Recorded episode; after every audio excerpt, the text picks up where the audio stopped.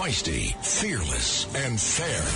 She's an Emmy winning journalist from the White House to war zones, telling all sides of the story. This is The Rita Cosby Show. Lovely Rita, meet a maid. Nothing can come between us. When it gets dark, I tow your heart away. Stand It by is our stunning to me and talk about getting a taste of your own medicine. My goodness. You know, here is New York City Mayor Eric Adams, as well as a lot of other liberal mayors across the country, complaining that migrants are coming into their towns and flooding their cities and using their shelters, taking, you know, advantage of the education and the healthcare system and everything else. And I say bravo to Texas Governor Greg Abbott for shipping in the migrants to now these other cities. It is so unbelievable and to me just so ridiculous. And I just think shocking that here are these mayors who, of course, for years have been saying, Oh, we welcome everybody. We want everybody to come to our city. You know, how dare people in Texas or in Arizona or any of these other border states, how dare they complain in any shape or form about these migrants that are crossing the border, you know? And they can't believe that they have been a problem. And now suddenly they get shipped into their state. Many of them, by the way, were shipped originally by Joe Biden on those late night flights into Westchester and also into Newark and elsewhere. And now suddenly these liberal mayors don't like it. It's like, whoa, whoa, whoa, whoa, whoa. What are you going to do to help us, federal government? Uh, what are you going to do to protect us? Uh, what kind of resources are you going to give? Can you imagine what it is like for people living on the border? If you think it's bad just to have a few thousand show up, whether it's in New York or in Washington, D.C., and they're already calling for the National Guard to come help them. At least they are in D.C. And guess what? The federal government said, no, we're not going to send the National Guard, which by the way is no surprise because they don't want to seem to send the National Guard to anywhere. But talk about a bunch of hypocrites that now they are complaining saying, oh gosh, we need help. New York City has millions upon millions of residents. And suddenly Eric Adams is acting like he's overwhelmed because today 50 came on a bus to Port Authority.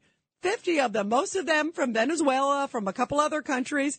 But bravo to Texas Governor Greg Abbott, who he said he hadn't sent buses here before. But then suddenly Eric Adams started complaining about them showing up in his city. And he's like, okay, I'm going to call his bluff. You know, if you really have a problem with it, well, then we'll send some to you. Then you'll really understand what it's like to basically make every state in this country a border state. And do you feel safe and secure now? And do you really think that we should be spending taxpayer money on all these migrants who are coming into various states? Do you in New York State want to be paying for it? Washington DC, you want to be paying for it? Every state across this country.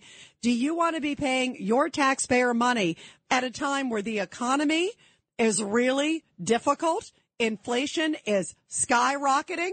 You got all these issues, all these problems, and we're supposed to be paying for illegal immigrants because the Biden administration can't do a simple thing like close the border, which was pretty easy under President Trump. You just have to have the willpower to do it. Not only is it a security risk, it's a financial risk. It's a health risk. I mean, there are so many issues here. And to me, and I want to talk about this on the Rita Cosby show tonight. This is astounding, astounding. And to me, Eric Adams today continued with his message. Guess what? He's not mad at Joe Biden, his president of the Democratic Party, because that's where, of course, the frustration should come to him, to the Homeland Security Secretary, Alejandro Mayorkas. No, no, no. He is complaining about Texas Governor Greg Abbott. Take a listen. things as a political uh, play. It's, it's, it's, it's just, he finally admitted what we were saying. And uh, we're going to continue to be open arms. This is who we are as a city, and we just need help from the federal government. We have a, we're having a great conversation this afternoon with the federal government uh, to figure out how we can get this right. But it is despicable what we're witnessing in Texas. Yeah, it's despicable what we're witnessing in Texas. You have got to be kidding me, Mayor Eric Adams. You have been sitting there saying, we want as many as possible. We welcome everybody. Come on in. You're a sanctuary city. You kept that policy that Bill de Blasio had in place. And now you're sitting and complaining that the Texas governor sends a busload of 50 of them today to Port Authority. 50 is nothing. Boy, the neighbors there that are right there on the border on the U.S. side in Texas would love if only 50 crossed their backyard. They would say that's a good day. My goodness. 1-800-848-9222. 1-800-848-9222. Here is Governor Greg Abbott talking about them getting, again, a taste of their own medicine. Public officials across the country, they do need to realize the magnitude of the chaos created by Biden's open border policies. They're up in arms about a few thousand people coming into their communities over the past few months. Listen, in any one sector in the state of Texas, we have more than 5,000 people come across that sector every single day. And so, listen, we're full in the state of Texas. Our communities are overrun. And, and I started busing people to Washington, D.C. when local officials could not handle the number of people that had come across our border. They are trying to send the message, and I say bravo to him. I really do. I think it should be. He talked about sending him to Rehoboth Beach in Delaware, uh, where Biden usually hangs out. So that would be a good place. What about Nancy Pelosi? Even though I thought it was great that she went to Taiwan, but go to her district. What about AOC's district, of course, in New York? Uh, I mean, there are so many areas where these migrants should be showing up and just drop them off at the doorstep, you know, right in front of the mayor's office. Let's see if he gets the message that way. My goodness. Well, take a listen. This is what the migrants had to say because they were asked by Fox News, Hey, who do you thank basically for coming here to the United States, making this trip so easy where you're just able to easily cross our U.S. border and now show up in New York on a bus. Isn't it great? You had air conditioning. They gave them vouchers. I mean, is there anything else they need? What about free rent? Uh, free shopping, free car, free whatever. You know, come on in. Don't worry about it. And of course, they thank the president of the United States. They know who's responsible. Take a listen. What is your message to Joe Biden? We are completely grateful for the opportunity that he has given us. Thanks for the support to all the Venezuelans coming here. Gracias, Joe Biden. Gracias. Por favor, más, más, más. 1-800-848-9222. 1-800-848-9222. Let's go to Bob on line three. Bob, what are your thoughts about this? This is amazing. The fact that Eric Adams is upset over 50 coming on a bus. Adams has to go. So does Biden. And I'll tell you something else right now. God help us if some of these people commit espionage in this country and they uh, attack the electric grid and the reservoirs all over the country, you're going to see people die.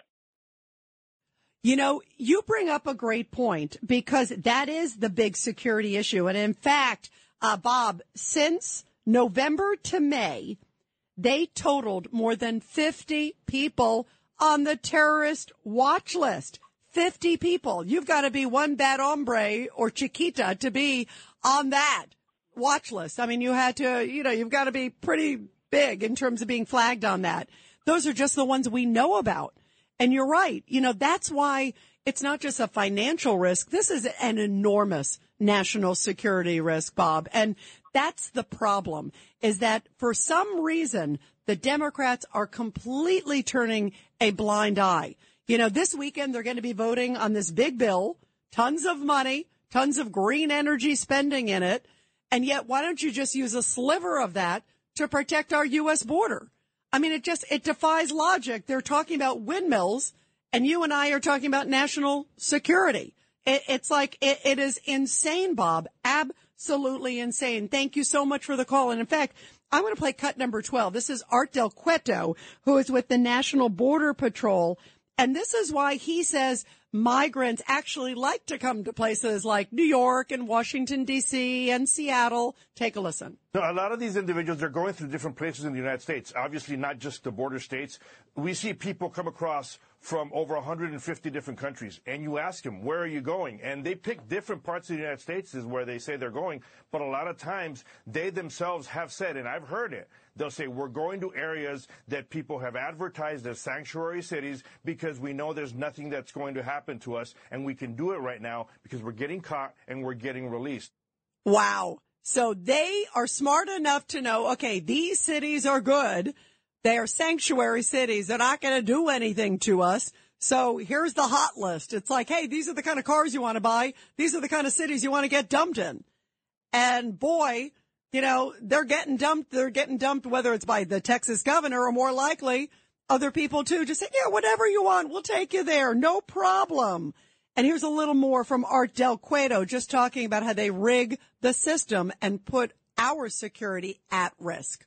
And I'll tell you what the bigger problem is. A lot of these individuals, they come across and some of them, they give the exact same name over and over again. We don't know if that's their real name. They travel many times without passports, without documentation. So you got to take their word for it. Then you release them in the United States. Mm-hmm. I'm telling you, instead of blaming Governor Abbott, who is doing a fantastic job, who they need to be blaming is this administration for creating the magnet of the lawlessness that we are seeing today in America. One thousand percent. One thousand percent. Let's go to Phil on line two. The number's one eight hundred eight four eight nine two two two. Go ahead, Phil. Yeah, hi, good evening, Rita. Uh, hope all is well.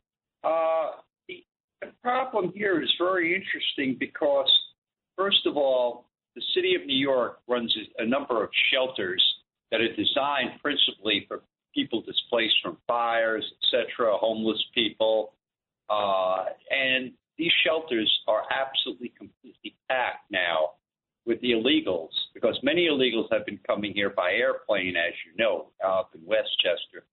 And about six or seven of these large not for profits have been referring all these people to the shelters.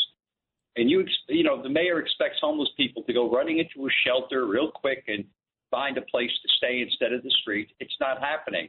The homeless population of New York is, is, is increasing because of the rents and the evictions. And what's happening here is that they're being displaced by these illegals. And what's intriguing, there's a there's an aspect of the cartel here in New York. I'm not talking drugs. I'm talking employment. They get these people jobs for like six, seven dollars an hour, maybe. They don't have to speak English. They work in predominantly Hispanic or other areas, and they have to pay a vig. They've got to pay some money back to the cartel for that privilege. This is unacceptable. In Texas, I commend them. It's about time they woke the rest of the country up. Yeah, I do too. And you know, you bring up a very important point, Phil, about the whole process of the cartels because I feel bad for these people. Like you just said, you know, they're, they're coming here for a better life. America's the greatest country in the world, which I hope Brittney Griner realizes. We're going to talk about that in the next hour. But to me, I feel like they get so, you hear the system. The cartel first off charges X amount to get them to the border. Then once they cross the border, a lot of times then they basically take the family member and call the other family member on the other side of the border and say, Hey, if you want to make sure he stays alive in Arizona or in uh, Texas or wherever, uh, pay an extra amount. And then if he starts working, like you said, there's a VIG. There's like, it's like it just doesn't stop. And so I feel bad for them but that's why we have to stop this border process because guess what? Not only is it a threat to our national security, why would we want to be enriching these cartels? Why do you want to enrich the worst of the worst kind of people in the world that are engaging in drugs and human smuggling and, and really like capitalizing on these people, these poor people who are just trying for a better life? Um, we have to get, find a way to get them legally through the process, vetted carefully, done in a proper way, not an open border, vetted, I believe, and remain in Mexico, check on the other side, all that stuff, go through a process and do it judiciously, take time, and no way in any shape or form give any money to these cartels. I mean, these cartels have never made so much money. And so, you know, we've interviewed a lot of folks here on the show because I think the border is a huge issue, guys, as I know it is to all of you. And so many of these guys. I talked to Derek Maltz the other day, uh, former DEA agent. He said the the cartels have never made so much money in the history of their existence as they have in basically the last year or so under President Biden, because they know the border's wide open. And they know that what they do is they send a flood of people on like one side and then they know all the border agents got to focus on like suddenly a hundred people with women and children in one area. And then the drug dealers go on the other side and smuggle in drugs and guns and this and that. Uh, so there are so many layers to this that are just horrible for American security. And the fact that these liberal mayors are like whining, like, wah, wah, wah, you know, now I have 50 showed up on a bus. Are you kidding me? You know, and listen, I'm happy that they're complaining. You know, but how sad and what a bunch of hypocrites that it took 50 on a bus to suddenly get their ire. 1-800-848-9222. 1-800-848-9222. And you are listening to the Rita Cosby Show on this great Friday night. It's the Rita Cosby Show.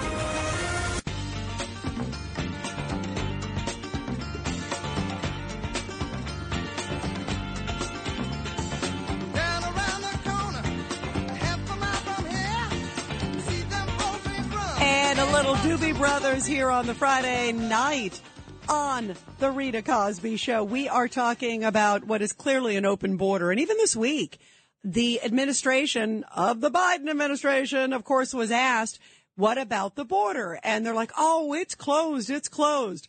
But guess who really couldn't lie? The FBI director, Christopher Wray, testified before Congress, before a Senate hearing, and they asked him a whole bunch of stuff, needless to say, about Hunter Biden, a whole bunch of other things got in there. And they also asked him, this is Senator John Cornyn asking the FBI director, Christopher Wray, about the border and the fact that some bad folks are slipping through. And the FBI director said, yes, it is an issue. When Director Mayorkas was asked about the border, um, he made the frankly, from my standpoint, implausible statement that the border was secure. Uh, from your from your vantage point and your opinion, is the border secure? Well, look, I I think uh, the border presents significant uh, security issues. There's a wide array of criminal threats that we encounter. Uh, down at the border. To me, it represents a significant uh, security issue and represents a wide array of criminal threats that flow out of it. That is the FBI director saying it represents a severe, basically, yes, a severe security issue. So, I mean, what is the issue? Why are we not closing the border? And yet liberal mayors like Eric Adams and others are putting the finger at Texas for bringing the migrants into their cities. What a bunch of hogwash. Let's go to Todd in Memphis on line three. Todd, your thoughts about all this? Well, I, I don't think we need to be sending those illegals to Rehoboth Beach. I think we need to be sending them to the Hamptons. Let Ina Garten and all of her liberal friends from the Food Network handle these these these folks. And while we're at it, let's also send them to Fifth Avenue, Park Slope, and let all the leftists over in Park Slope handle them as well. Spread the wealth. I like. By the way, I may even recognize this voice from Memphis. Am I am I right that this is a, a well known Todd from Memphis? Right. Well, well, it is. I'm driving back from CPAC uh, back to Memphis. And I'm catching the show and uh, on the Mighty 990, your affiliate KWAM, and it sounds great. We love you in Memphis. Oh my God! And everybody, I want to tell everybody who is on uh, on hold here with us because I love you, Todd. This is Todd Starnes, who is one of the great hosts there in Memphis on the Mighty 990. Um, and also, uh, just an amazing, amazing business owner too down there, owning that station too as well. And I'm so proud that the show airs on that station. I love you guys. I love the lineup. And you know, I have such a fondness for Memphis too. I just got to get down there so I can enjoy some of the great Memphis food and also the great music, the blues. My goodness. I can't wait to go down and spend some time. I got to come down and we got to do a show or something fun from down there, Todd. I think it would be great. The only problem, some, sometimes we get emails when you talk about bagels or, or a schmear, and we have to explain what that is to the biscuit crowd down here. Uh, but otherwise, you can translate. You can be a translator, right? exactly. Well, we love the show, and this is a great topic, Rita. And you know, everybody in the country's talking about this, and good for Governor Greg Abbott. Everybody needs to feel the pain. Absolutely. And I hope you enjoyed CPAC, my friend. Call anytime, and it makes me so happy to know that you are listening to the show. The great Todd Starnes, host and owner there of the Mighty 990 in Memphis, which I love that the show airs on so, so much. Have a great weekend, my friend. And everybody, when we come back, we're going to continue with your calls. You heard what Todd thinks. He says, bravo to Governor Abbott. I say, heck yeah. I say, forget the bagels, forget the Memphis Blues. Let's focus on Texas tonight because it is a mess. Don't forget the Blues. I love that. It's the Rita Cosby Show. The Rita Cosby Show presents Back the Blue. And in tonight's Back the Blue segment, which I love doing every night here on the Rita Cosby Show, where we honor great law enforcement officers and also their families. A powerful story coming from Springfield, Illinois, where police officials say an officer's quick thinking saved a man's life. Springfield police said that Officer Slater responded to a man on a set of railroad tracks. And when the officer got there, he found out that the train was stopping, but the man was still on the tracks. So the officer immediately made contact with the subject and in establishing rapport, he convinced him to step off of the tracks. When they got off of the tracks, the man told the officer that he saved his life and he put out a message saying, we are so grateful to you and to the dedication of all of your officers. How beautiful is that? Uh, Officer Slater was ultimately also presented with a letter of appreciation from the Springfield Police Department there in Illinois and how beautiful to see that he is being honored and also the guy whose life was saved deeply appreciates the effort of that officer. I love shining a beautiful light on all our great men and women in blue. Well, we know that the DC mayor, by the way, was trying to get the National Guard to come to her city because she said, Oh my goodness, suddenly I've got a couple thousand migrants that are coming to my city, courtesy of Greg Abbott, which Todd Starnes, who just called in from Memphis and I definitely agree is a good thing because I think they need to send a message to these liberal mayors of what everybody on the border is dealing with. Every city across this country is now becoming a border city, like Memphis, like New York, like Seattle, like so many places across this country, Philadelphia. You name the city, they are dealing with migrants. And now we've got all these liberal mayors who are calling for help from the federal government. DC Mayor Muriel Bowser put out the ask to get the National Guard on the border. And today, just a few hours ago, it actually came back that the Department of Defense said we are not going to send the National Guard to protect your city, to help you dealing with this migrant crisis. That's not a good use of the National Guard, they said. First off, it'd be nice if the National Guard would actually go to the border and help secure the border. That's where I would love to see more of our military, but this president doesn't want it. He wants clearly an open border. And so meantime, you've got Muriel Bowser, you've got Eric Adams in New York, you've got all these different mayors across the country now that are going, Oh my goodness. Now suddenly these migrants are showing up in my city and they're begging the federal government for help. They're not saying they want to get rid of them. They are just asking the federal government to maybe create more shelters, to create more housing, to give them some money so they can bring in more of them here. And they're also turning to local taxpayers too. Why should we be footing the bill at a time where if you go to the grocery store, you go to the gas station, everything is costing so much more money. And do you want to have your taxes? Do you want to spend your tax dollars towards someone who crossed the border illegally, wasn't vetted, wasn't checked? We don't know their criminal record. They're plopped into your city and suddenly we're supposed to be responsible for them. I'm all for charitable efforts, but to me, this is not a good use of our funds right now where we are strapped so thin. And take a listen to Joey Jones, who is one of the hosts there on Fox News, also an injured veteran, uh, a great hero because he lost his legs when he was fighting. And he said he just doesn't think this is the right way to go and that he is totally seeing the hypocrisy that I'm seeing in these democratic cities. It's easy to be a sanctuary city when you're a city of 7 million people until what a thousand people show up and now you're overran that doesn't make any sense at all here's what's funny to me why is it that they think that washington d.c can't handle this but san antonio can why is it they think that new york city can't handle this but houston should Exactly. Why is it okay if it's in Texas? Why is it okay if it's in Republican areas? But suddenly the Democratic mayors don't like it when it comes to their town. Here's a little bit more. This is Fox News host Lawrence Jones. But I think right now what it's doing right now is highlighting the hypocrisy uh, from the left. They were all about compassion and giving them handouts and welcoming them in the country until they were on their lawns. It was fine when it was conservative areas where all the migrants are going. And now it's affecting them. They don't care about it. They're proposing $80 billion right now for 87,000 new IRS agents. How about you send that money to the border for those uh, uh, men and women that are trying to keep us safe on the day to day basis? And by the way, that's a superb point that now in this new package, they are talking about increasing where they will be looking at middle Americans tax forms, IRS, they're hiring 80,000 new agents. Guess what?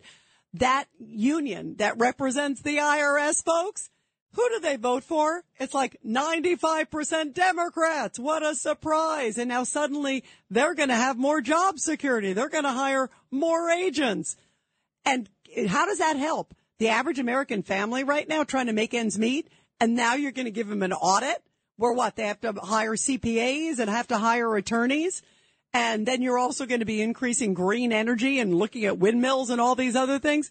How is that helping anybody right now who's trying to make ends meet? A lot of people doing their second jobs, third jobs. A lot of people trying to figure out how they can pay for the rent. And you're going to give them an audit or give them a windmill?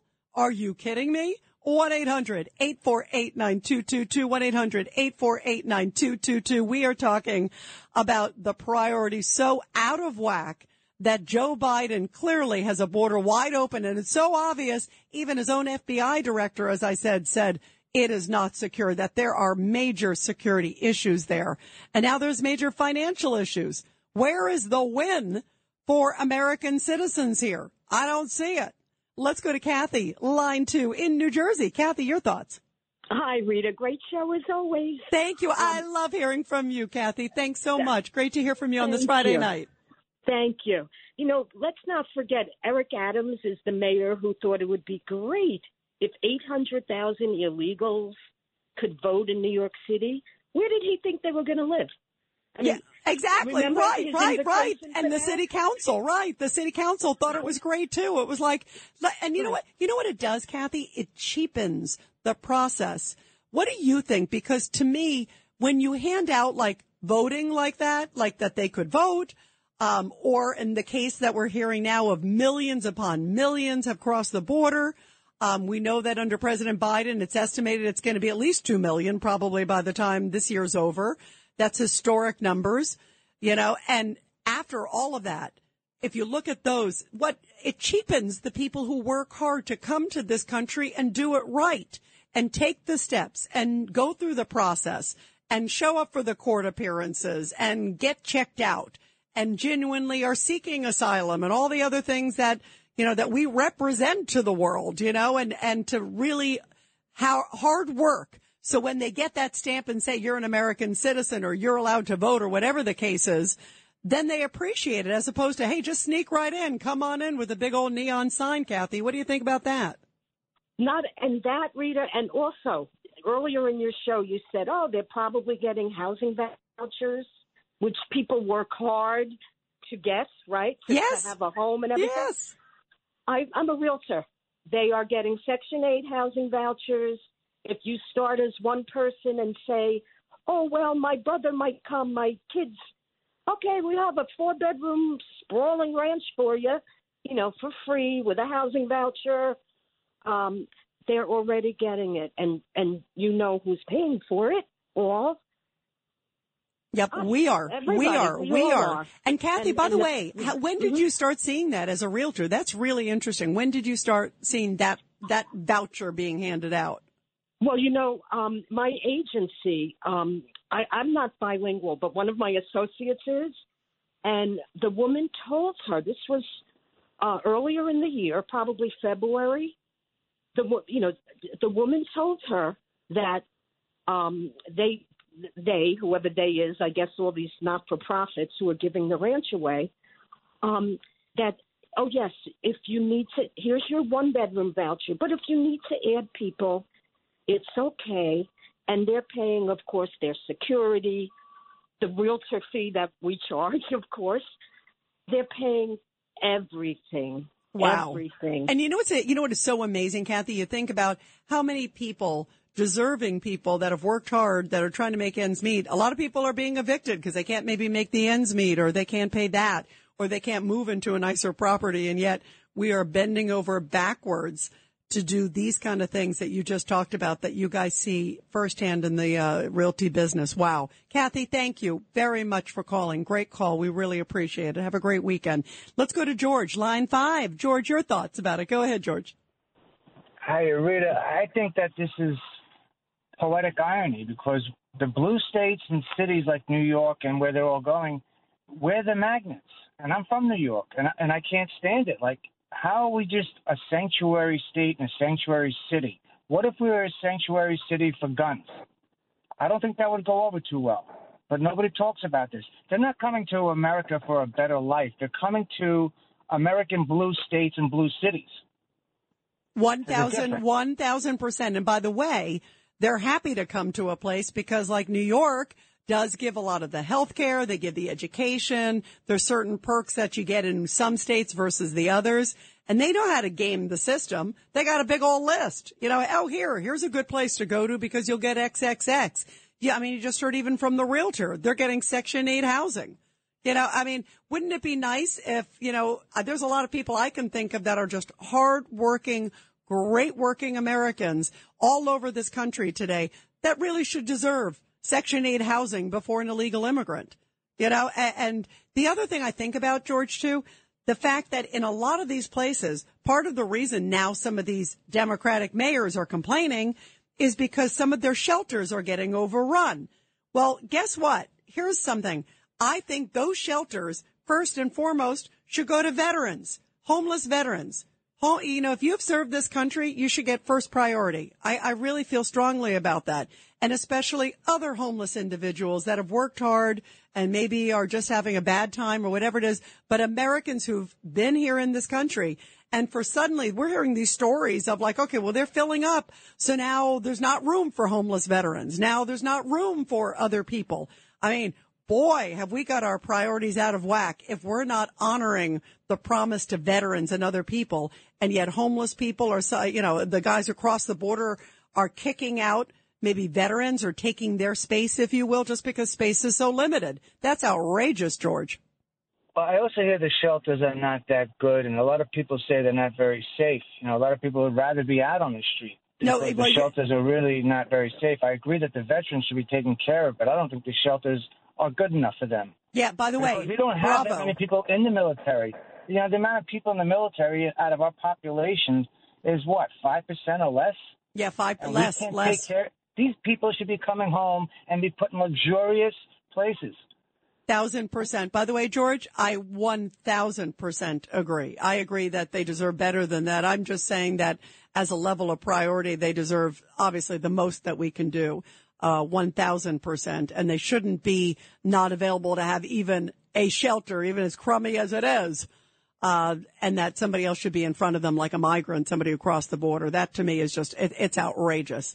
Um, but I love your spirit because you know I have such a soft spot for the veterans too, George. Thank you, my friend. Thank you. Let's go to Craig, line six. Craig, your thoughts. Hi, Rita.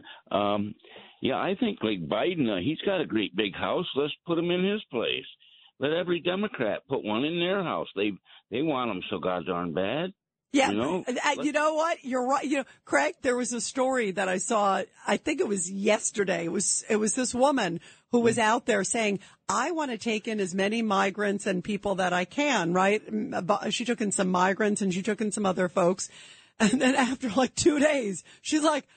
I can't handle it. Like she realized it sounded really good. Like she, you know, thought she was like, you know, uh, Miss Charitable. And then when practice came, she was like, uh, they're trashing my house. They're doing this.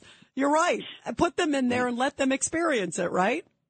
Yeah, free, free, free. Nothing's free except the cheese in the trap and the empty promises from the Democrats. Yeah. Yeah, let them put them in their houses. Let him mandate that every registered Democrat gets two of them in their house. They want them so bad. Right. If they're going to vote for that and allow an open border policy, then you're right. They should be responsible. They should have to adopt them for the rest of their lives. I like that idea. Craig, thank you very much. Let's go to Pete. Line eight. Pete, your thoughts about all this. Go ahead, Pete. Hi, Rita. I just saw on the news that uh, the governor of Texas sent up a busload of people, uh, migrants, to New York. Yep, Now, uh, with 50 of them, mostly from Venezuela, and they showed up at Port Authority 7 a.m. right. Now, to be compassionate, which we are, uh, America is a very uh, kind uh, place and takes in everyone. That's a, that's a melting pot. But what happens to these people after they drop them off at the port authority? I mean, jobs and where to live. Right now, I feel sorry for them. They're going to get off the bus in the port authority and probably going to get robbed, mugged, and beat up like all of us are getting now in New York. You know, it's right now. I'm at the Borgata. I had to get away for a little while with my wife because she's got sciatica, and we're making use of the hot tub, and it's helping.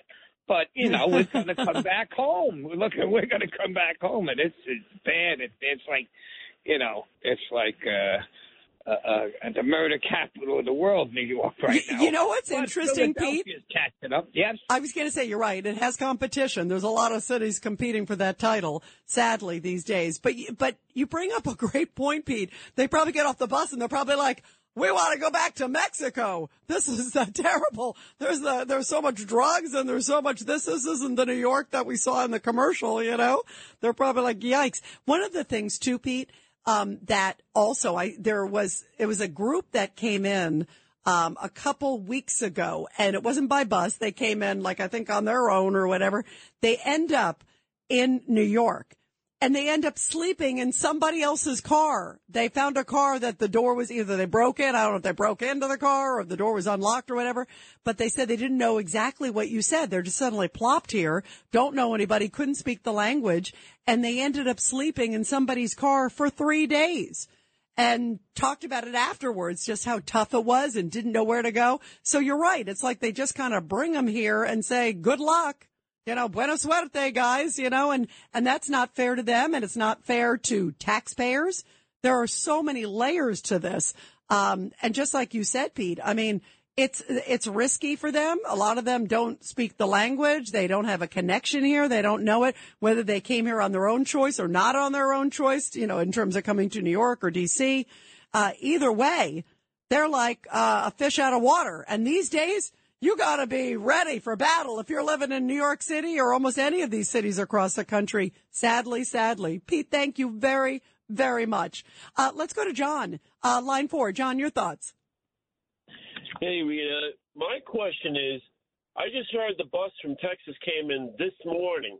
Yep. Now, Eric Adams was complaining that Texas had brought him, which they didn't.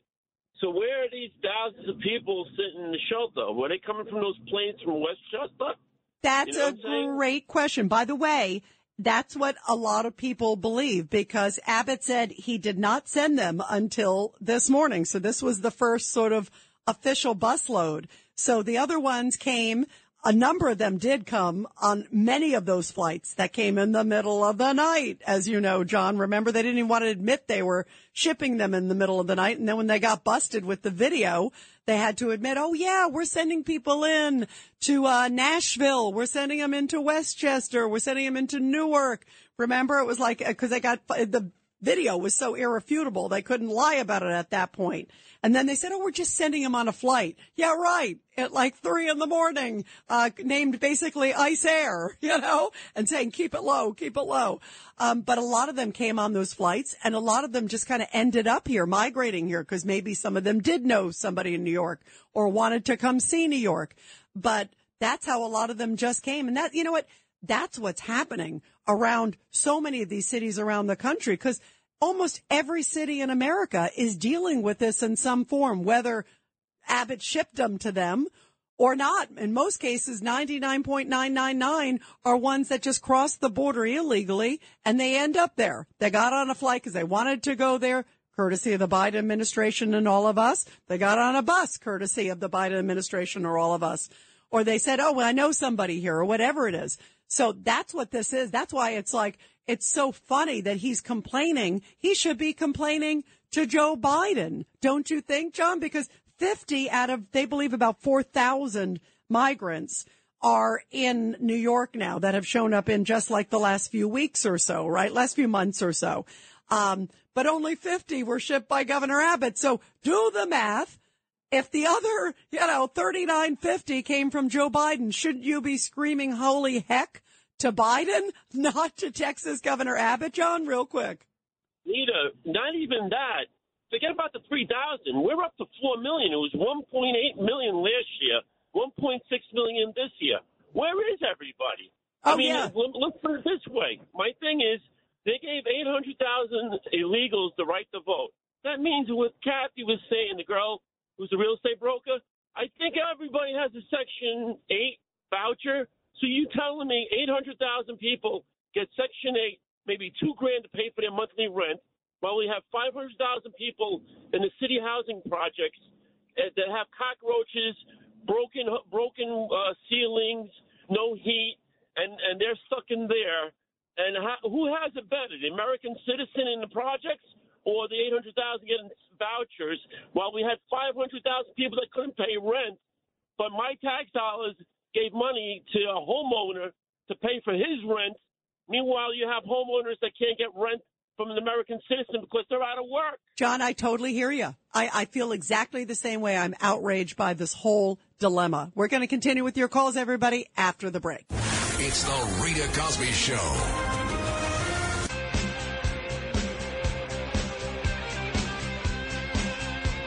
Two million gotaways. That's how many they believe will get away from crossing the border just so far in President Biden's presidency. Those are the ones we don't know about. I mean, how scary is that? That we have no clue. And they keep on coming. 1-800-848-9222. Let's go to Sean on line two. Sean, your thoughts about this. Rita, ask Pelosi or any other Democrat uh, in this country, what has Biden done in the past two years for this country? Give me one thing. One thing. Just one. You know what he's done a great job at? Creating a major disaster. A- And you're right. It, it has been, I can think of a long list on that one. I mean, open border. We've seen a huge increase in crime, uh, foreign policy all over the place. Uh, look at Russia, Ukraine, China, uh, Afghanistan. Oh my goodness, you're right. The list keeps going and going and going, Sean. And sadly, there's more of him to come. Uh, You know, maybe not in 2024, but at least of this term. Yikes. When we come back, everybody, speaking of foreign policy, Brittney Griner. Should there be a prisoner swap? It's the Rita Cosby Show.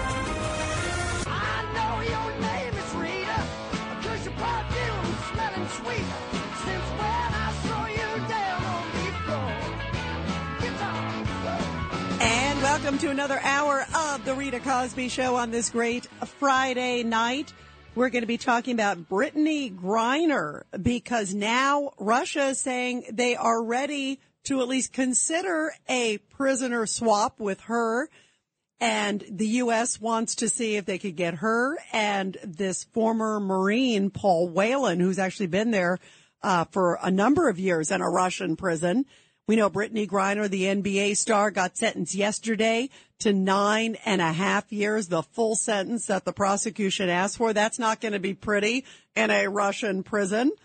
Um, and now there's a lot of discussions behind the scenes and a lot of people are talking about the disparity between Russian justice and American justice.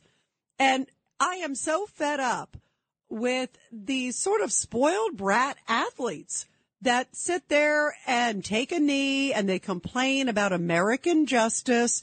They say that American justice is not fair, that it's heavy handed, it's this or that. Do you think if you got caught with vaping products in America, in a lot of cities across this country, I think in every city that I can think about in this country, you would just walk. They'd give you like a little summons. They'd say, Hey, come back, you know, for court or whatever. Don't do it again or whatever. In places like New York, they say, Hey, can you pass it? We'd love to try some. My goodness. It's like every single street in New York, you smell marijuana. You smell it in Los Angeles. You smell it in Miami. I mean, there are so many places where it's all over the place. But yet, here she is. She's caught with this cannabis oil and vaping products in her suitcase. She's been going back and forth to Russia because she's been playing there for a number of years because she made a lot more money playing there than she was making in the United States. And I don't begrudge her for going over there to make more money and to play on the team there. A lot of people do that. They go on an overseas team during the downtime and play there. But you have to abide by their rules. And I think it's over the top. There are some people who say, throw the book at her. I don't agree with that. I think, you know what? She should not, they should not be holding her. It's ridiculous. It's insane. On the other hand, I hope she comes back to America and appreciates America and appreciates American justice and says that she got a big old epiphany, a big old wake up call when they said nine years in a Russian prison. I hope she gets out soon and comes home safely, as especially Paul Whelan and anybody else that's held over there. I hope that they all come home because to me, it's outrageous. But when I hear that she was taking a knee, she would stay in the locker room, she was complaining about how heavy handed American justice is. Are you kidding me? I hope that when she comes back, that maybe her and LeBron James and all these people who complain about American justice hold a big old press conference and say, we were wrong. We are sorry. We love you, America. We love you, American justice system. Because there is no place better in the world than the American justice system. It is the greatest country in the world.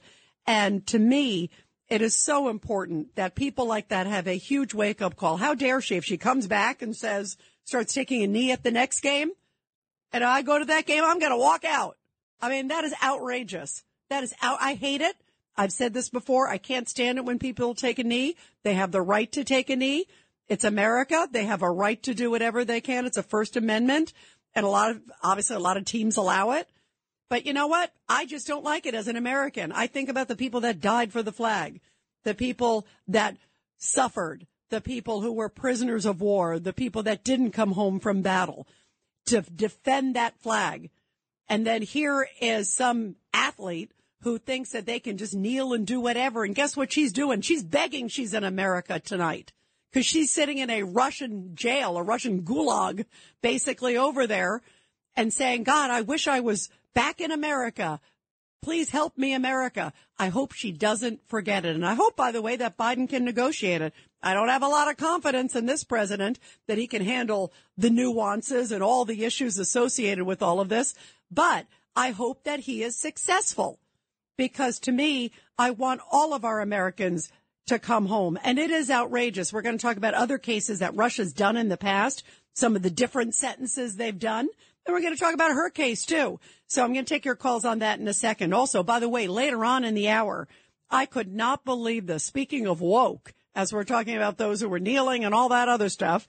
Now there is an ESPN analyst by the name Jalen Rose, quite well known ESPN analyst, who says the term Mount Rushmore is offensive because he said it is on Indian land and we should never use the phrase Mount Rushmore again. Take a listen to this guy. Can we retire using Mount Rushmore? That should be offensive to all of us, especially Native Americans, the indigenous people, who were the first people here before Christopher Columbus. That land was stolen from them when it was discovered that it contained gold.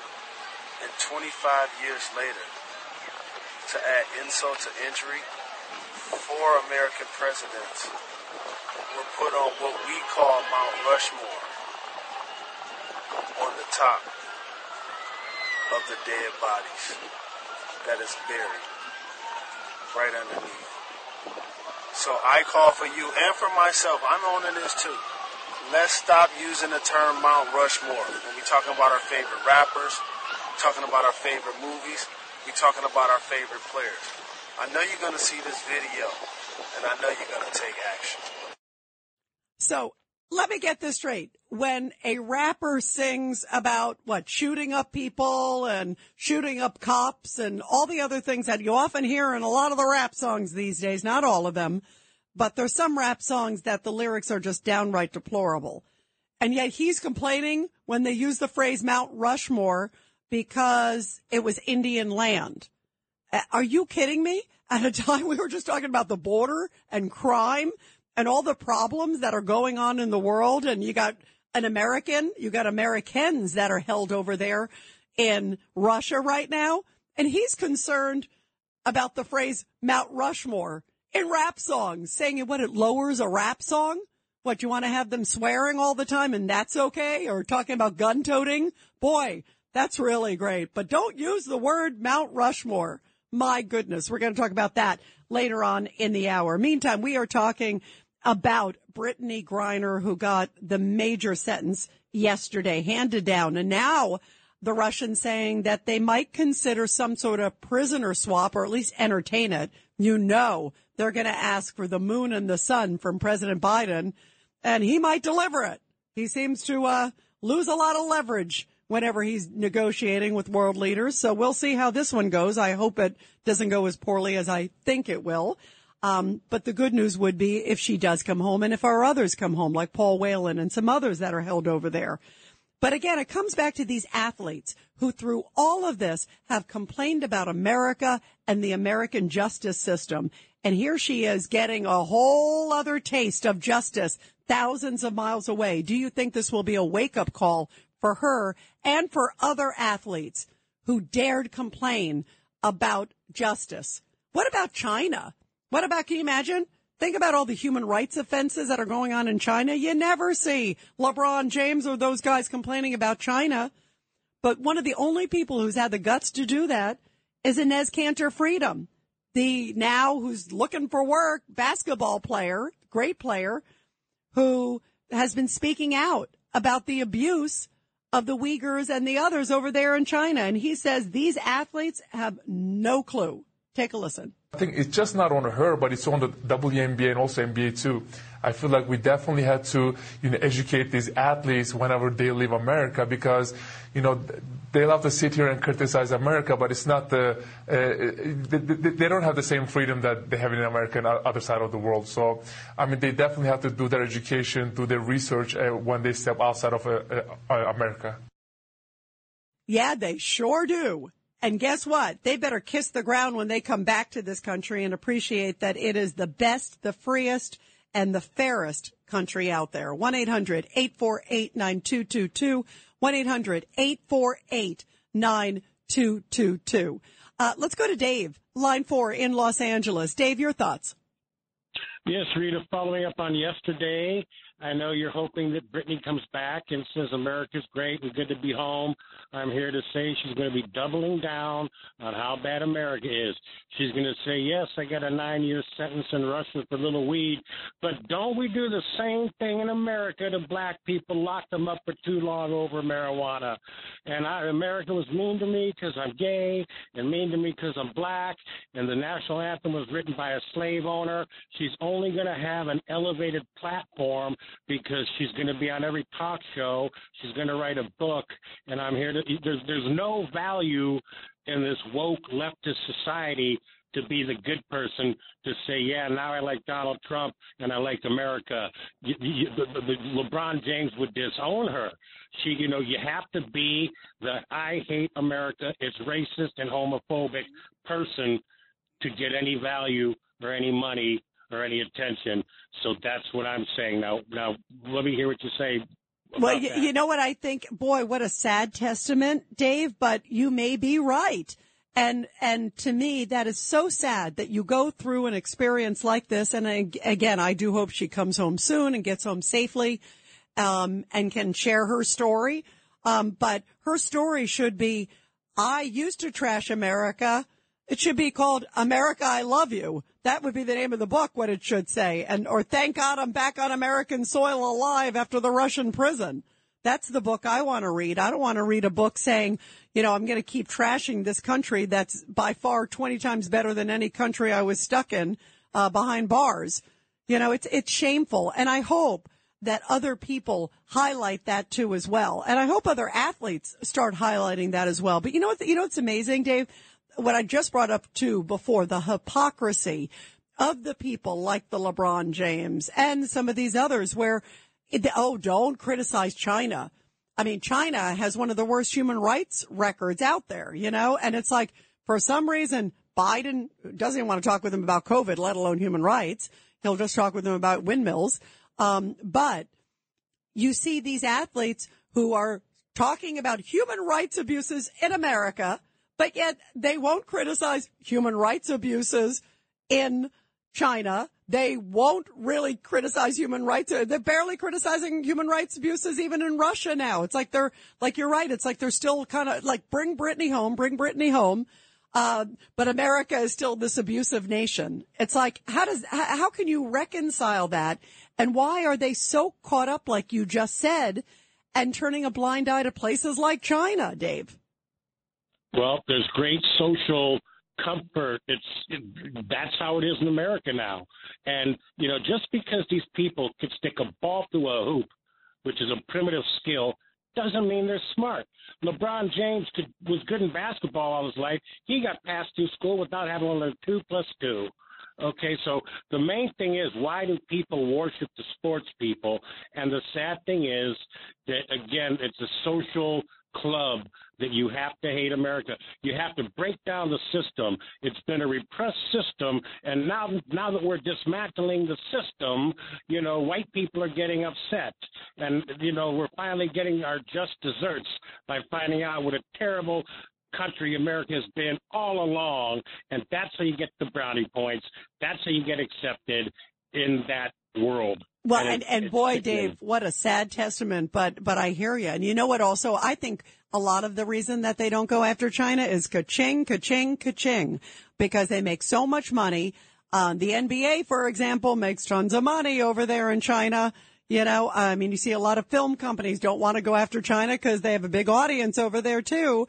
Um, and that's why it's like, oh, okay, we can criticize American justice, but you know, boy, don't say a word about China. Don't say a word about this. Don't say it's to me. I think a lot of it, just like you said, yes, some of it is this social, obviously, but I think a lot of it is also economic, and that is so so shameful.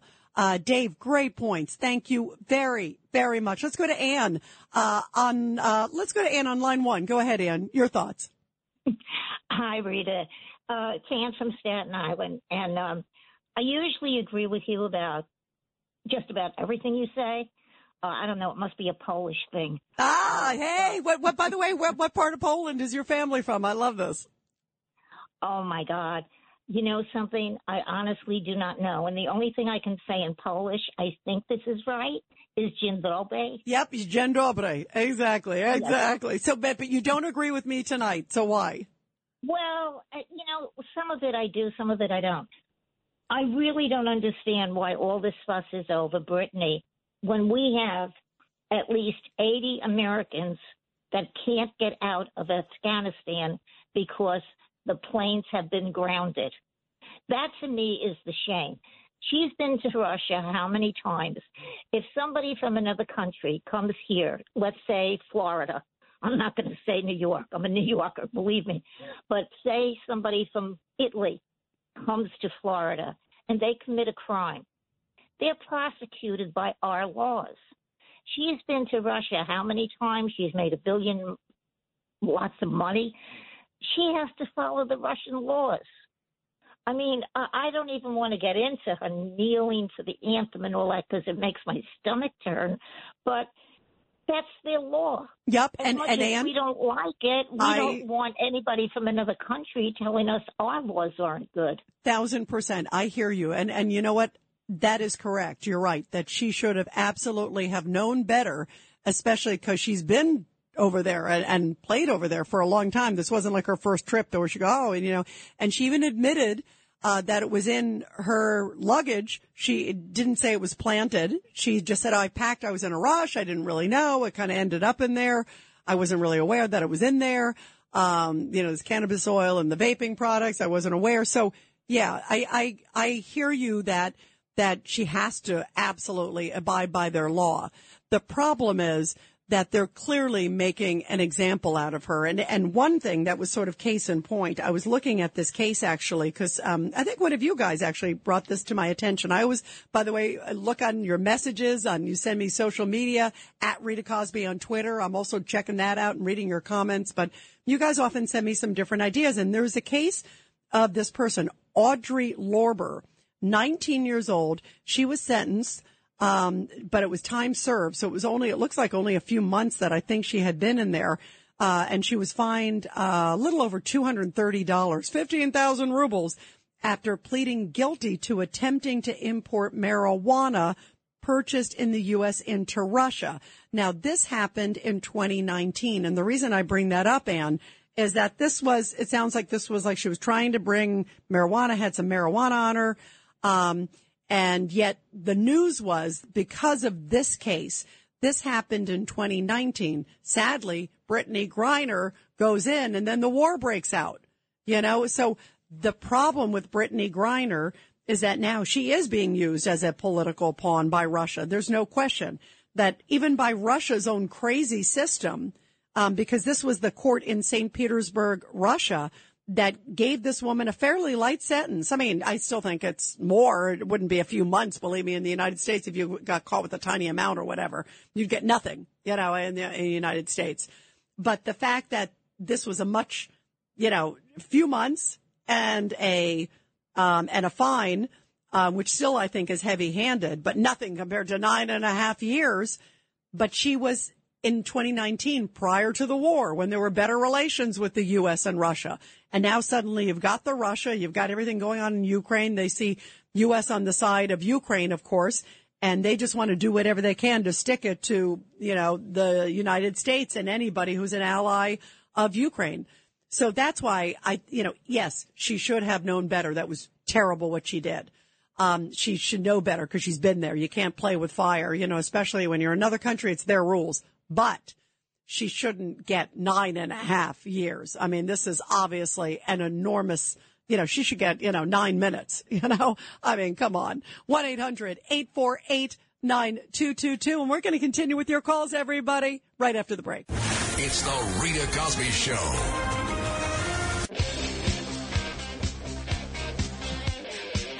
And we are talking about Brittney Griner. And just a little bit ago, President Biden said that he is at least praying that she gets back and he's working on it. Take a listen.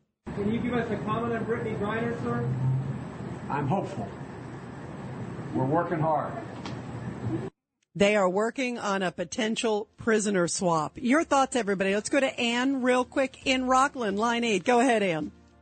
Yes, um, the DNA doesn't lie. Brittney Griner is XY. That makes him a man. Now, well, what? Wait, wait, wait, wait. What? But Ann, what does that have to do with? And and by the way, I don't know if that's true. I know she has said that she's openly gay, but real quick, what does that have to do with any of this? Everything. It has to do with everything. If you're a woman, you're XX. It's simple genetics. If you're a man, no, you're but I'm, I'm I'm just asking you, what does that have to do with with her being sentenced? Stay with us if you could, Anne. I'm not sure where you're going, but we're going to talk about it after the break. It's the Rita Cosby Show. The Rita Cosby Show presents Support Our Heroes. And in tonight's Support Our Heroes segment, a powerful story coming from Harford County, Maryland, where Sam Fielder, a courageous Korean War veteran who was integral to that area becoming the first county in the country to donate funding for the Korean War Veterans Memorial's new Wall of Remembrance. He was honored during the wall's dedication in Washington. Now, this veteran, Sam Fielder, died last November at the age of 88, but he helped raise in his lifetime a total of thousands upon thousands of dollars towards the wall, about $400 for each of the 30 Harford County residents who fought in the Korean War between 1950 and 1953. Just to give you a little background on him, he enlisted in the Marine Corps in September 1951 to fight in the war right after graduating from high school. And he said during his lifetime it was a hard fought war, but he was very, very proud of his service. And his father was also a Marine in World War One, and his brother was in World War Two. So what a great, great family of service, and how beautiful uh, that the late Sam Fielder, a Korean War veteran, was honored in his community. And I love whatever we can do to shine a light on our great military men and women. And that's why, by the way, guys, I hate when I ever see anybody kneeling for the anthem or for the flag because I think about people like Sam Fielder and I think about people like that who have dedicated and done so much to fight for that flag and fight for our freedom. Well, Brittney Griner, who we know now is sentenced to nine and a half years in a Russian prison as of yesterday, she got the book thrown at her uh, by the judge who just said, well, you knew better. You shouldn't have brought it in. You've been coming here. Uh, you admit you did it. Um, this is what Brittney Griner had to say before the verdict came down. Take a listen. My parents taught me two important things. One, take ownership for your responsibilities, and two, to work hard for everything that you have. That's why I pled guilty to my charges.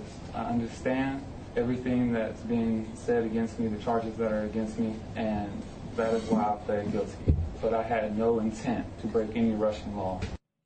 And then she said, yes, it was her. Somebody didn't stuff it in the suitcase or anything, but she did say it was just basically an accident. Take a listen. I made an honest mistake, and I hope that in your ruling that it doesn't end my life here. I know everybody keeps talking about political pawn and politics, but I hope that that is far from this courtroom. And she got the book thrown at her. Now there is talk of a prisoner swap involving her and at least one or two others, which would be great if she could get out. Uh, but I wonder what Russia's going to be asking for. I mean, I think about Biden sending those pallets full of cash along with Obama in the middle of the night to Iran. What kind of deal are they going to make with Russia? What kind of a deal? We'll take a listen to Judge Jeanine Pirro on Fox News earlier today, who said she doesn't have that much sympathy for Brittney Griner. I'm tired of everyone saying she's a hostage and she's a political prisoner and all this stuff. She's been going to Russia since 2014 right? Playing basketball there, making a million dollars, whatever she makes. And she knows what the laws are in Russia. She's got a vape with uh, cannabis and hashish oil in the vape. She doesn't deny that it's hers. She doesn't deny that she packed it. She just says, I was in a rush. She had a trial. She was supposed to testify at the trial. The trial started on July 1st. July 7th, she was supposed to testify. She chose not to testify and instead had a friend, I think, give character testimony. And instead of testifying, she then decided to plead guilty. So let's just take off the table that this is improper, what has happened to her. Wow, she is hardcore. And Judge Jeanine also highlighted the fact that Griner didn't think the American justice system was fair. And she was one of the folks like Colin Kaepernick who was happy to kneel or didn't even go out on the field during the anthem. Take a listen. What I'm saying is, let's just take off the table the woman who hates the national anthem, who probably is not going to hear it for the next nine years if she's over there. Uh, and that's something else that teased the hell out of me. You know, you don't want to hear it. You don't even want to come out of the locker room. Forget you're going to take a knee. But you know what, You don't want to hear it. you know Wait, what, no, Judge- no, no, no, You- Lawrence, let me finish on ahead. this. Here, here's the bottom line. She expects that country to come in full board to take care of her. Yes, she does. And by the way, there's some sad stuff too when I was looking at other folks that are over there, because there are other folks that are over there. Of course, there's Paul Whelan, former Marine, detained there since 2018. They accused him of spying. He is one of the people being discussed, maybe involving this prisoner swap for this guy known as the Merchant of Death. is the one that they may trade. It's a Russian merchant of death who's responsible for big arms trading and also trying to kill Americans. He's held in a prison in Connecticut. He might be the golden goose that uh, Putin wants, probably along with a lot of other things that we may never know about uh, if this happens. But I do hope that she comes home and these others, and Paul Whelan too. My goodness, he's been there uh, for some time. And then there's also a case. Um, and one of you guys also brought this up to me too. I thought it was so powerful, and I'm glad you did. Marc Fogel. This is the case of a guy who was a teacher over there in Russia. He went over there to continue his teaching in August of 2021. He goes over there. Uh, he had been teaching in the school in Moscow and he was detained at the airport with slightly more than half an ounce of medical marijuana. This is interesting, which was prescribed in the U.S. So again, it's a little different, but guess what happened in this case? They threw the book at this guy. He's a teacher, 60 years old, and he's serving what his attorneys call clearly an exorbitant sentence of 14 years. 14 years for medical marijuana. And they believe he was just caught in the timing of all of this too as well. That now, because of the timing of the sentence, the sentence just happened in June. And guess what? Remember when the war broke out? Russia, Ukraine? The war broke out in February. So this guy's waiting trial. Of course they throw the book at him. Brittney Griner's there. Of course they throw the book at her. Paul Whelan is a well-known prisoner over there. Former Marine. They throw the book at him. I mean, this is incredible. Really incredible. 1-800-848-9222. 1-800-848-9222. Uh, Anne, I'm going to give you another crack at this because you were talking about, uh, seemed like every letter in the alphabet, A, B, C, X, Y. Go ahead. No, it's just XY. Brittney is a man playing on a woman's team against other women. I don't think the Russians would take well to that. Um, She's a she is by on the way, and and two things. First off, she's in the WNBA, so she has to have uh, the the female chromosomes. She is openly gay, um, and she she has a wife, and she's never hid that, you know. And her wife has been speaking out and pleading for her to come back. Um, but do you think her sexuality is as part of the issue? Because look at they they threw the book at this teacher. This guy is a teacher. He was teaching at the school in Moscow, and he's now facing 14 years for medical marijuana. I mean, you know, I, nobody was asking if he was X, Y, A, B, C, D, or E. Well, there is no A, B, C, D. You're either X, I know. I'm just kidding. Ann. I- And I don't need a, a biology lesson. I get it. I'm just I kidding. know you don't. I'm sure you don't. But the fact that he is playing on a woman's team against other women, he's six foot eight, he, and he has hands bigger than LeBron James. Um, I think the Russians might not take well to that. And maybe they put up with it for a while, but now you have all this political upset. Well, so, and yeah, and, they and, don't love and, and, him. And um, first of all, Brittney, um, by all accounts, is a she. But but your point that they maybe they don't like the fact that she is openly gay. Um, they probably also uh, like the fact that she is a high, highly visible target because in the sense that she just happened to get caught with these products.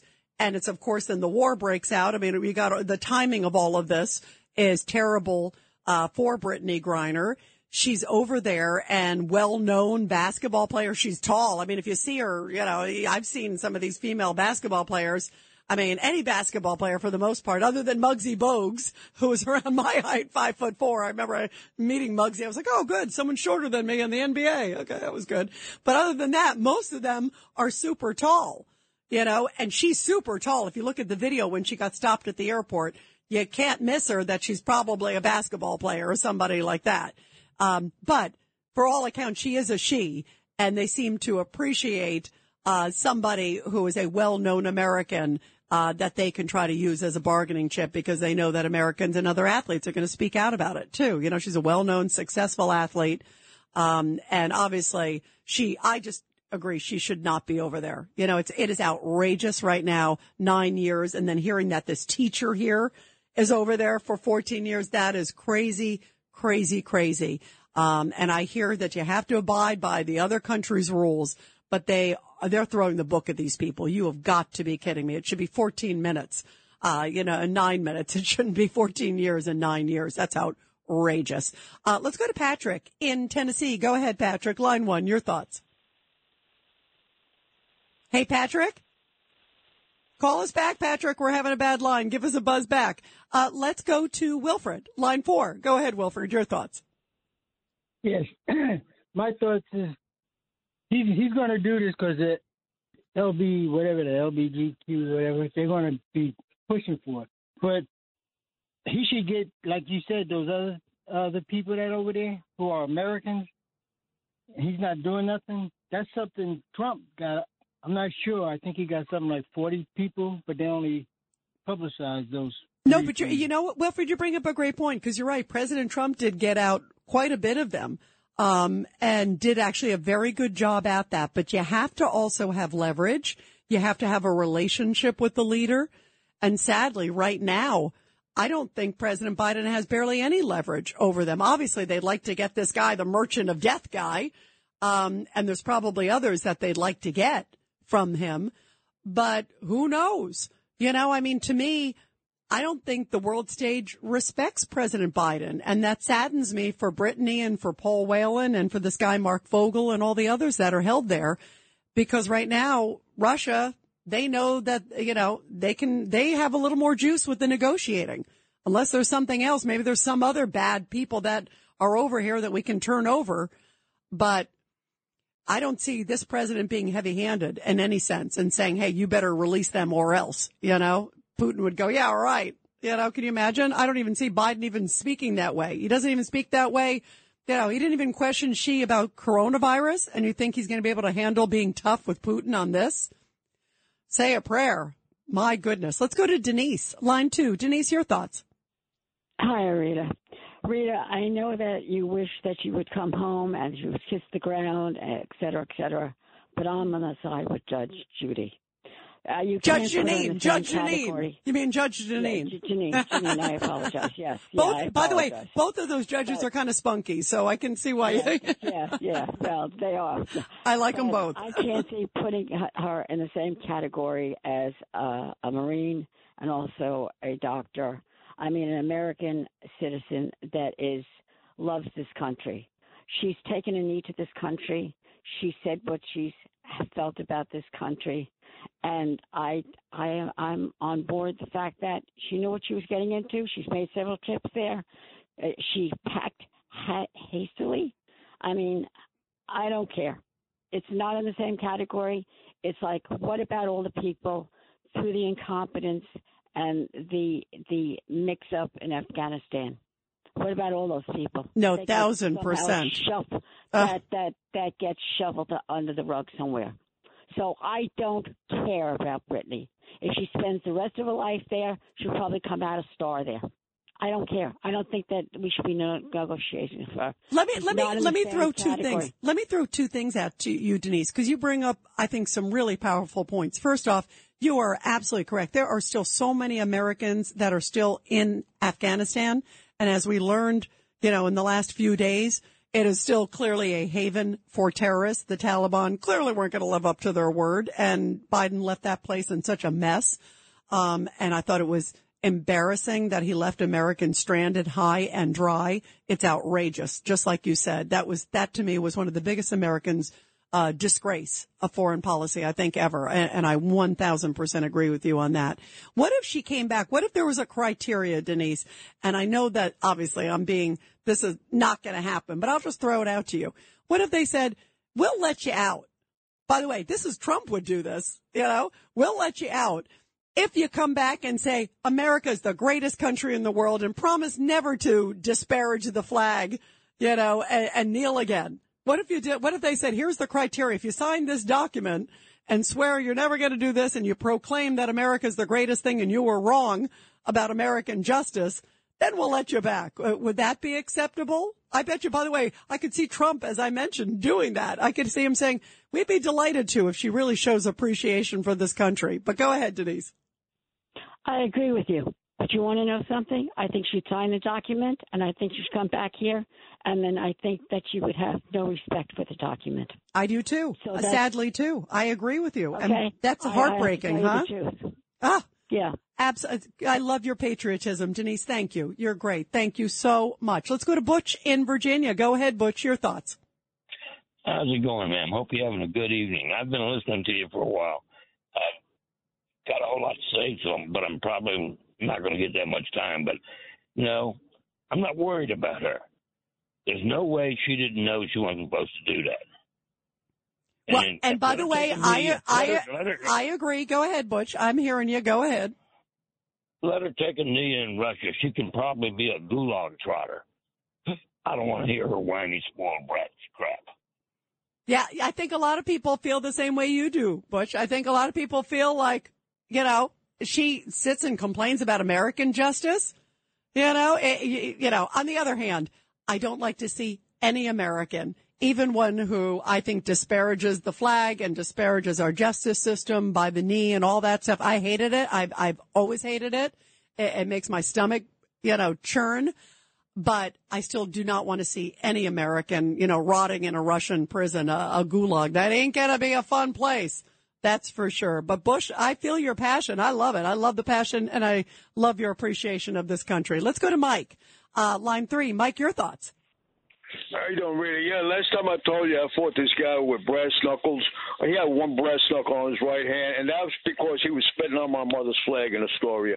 Okay, but I got to say one thing: What's our excuse for putting America into trillions and trillions and trillions of dollars to China, who are now freezing live human beings together like sardines for their organs? What is our excuse? Let's not look down our nose at other people for for showing their freedom of expression. Because if we take away our freedom of expression, popping wheelies, graffiti, uh, do whatever you got to do that the First Amendment allows, you got the silence of fascism. And I hope I hope people appreciate the silence of fascism without these kids roaming around with their uh, their scooters. It's the beginning. You know what, Mike? That's a great point. That, you know, and I, that's why, listen, I said, I agree with you that we are the greatest country because we do have the freedom of expression and free speech. I don't like her kneeling. I don't like this. And, and when you just told me about what you said about the, the fight with the brass knuckles because somebody spit on the flag, that to me is outrageous. My blood would boil too. And, and I love your patriotic spirit. And so, but I think your point's a great one that that is what makes America different than these crazy countries like China and Russia.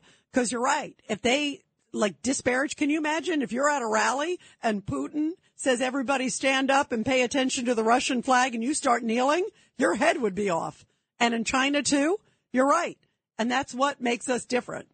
Um, and that's what makes us a great country. And, and thank you for reminding us of who we are, Mike, whether we agree with people or not, because you and I clearly do not agree, uh, with someone kneeling or disparaging the flag. Um, but we also understand that she has a right to do it because this country is such a great free country. 1-800-848-9222. And I'll continue with your calls, everybody, after the break. It's the Rita Cosby Show.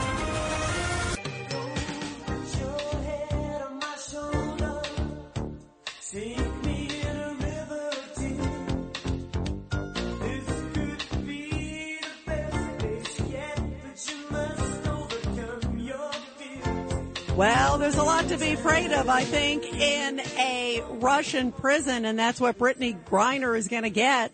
Nine and a half years, unless President Biden, who isn't known for negotiating very well, or at least he gives away the farm, uh, well, he is now saying he's hopeful that maybe there can be some prisoner swap.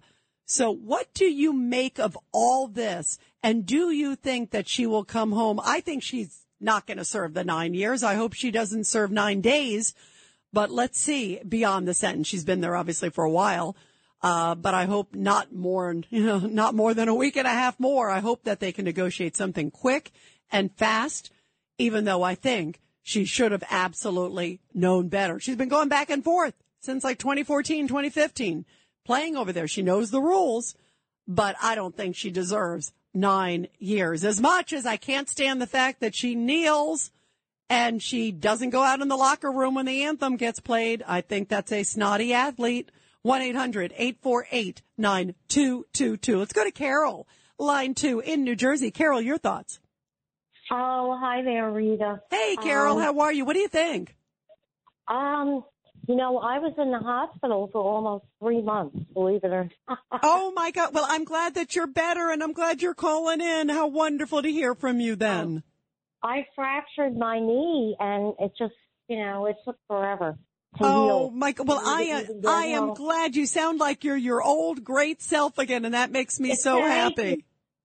Thank you. You know, Russia has some tough laws, and I, I don't know. I think she should have known better, really.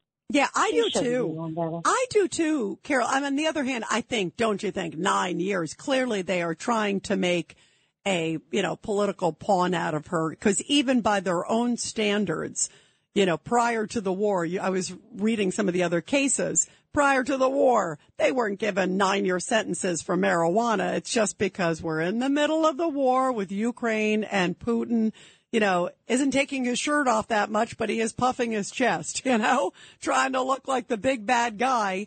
And he wants to have leverage. He wants something out of America and he knows he's got a high profile prisoner now. Well, she's not going to serve nine years, I'm sure. She's not going to be making license plates or knitting sweaters in the gulag for. Uh, that's a tough. That that's a tough nine years in Russia. My goodness! Wow, can you I imagine? know. Oh my goodness, that's a that's a lot. Uh, that's a t- that's a lot of uh, Russian fish and vodka. You know, that's a lot of stuff. Wow, wow, wow. Well, let's pray that she gets home soon. And Carol, I'm glad you're better, and I'm glad you're calling back. We love you and we appreciate you. And everybody, have a great weekend. I hope she and all the other Americans there get home soon. And I'll talk to you Monday. This is Greg Kelly for Priority Gold. What does it mean to be America's precious metals dealer? It means that you're in touch with the hearts and minds of those who love this country, value our freedom, and want to protect the future. Priority Gold is that precious metals dealer. They've helped thousands of Americans back their retirement with solid gold and silver. Call Priority Gold at 888-506-6439. Receive free shipping, free storage, a free investment guide, and one of the best purchase experiences in the industry. Call now or go to prioritygold.com.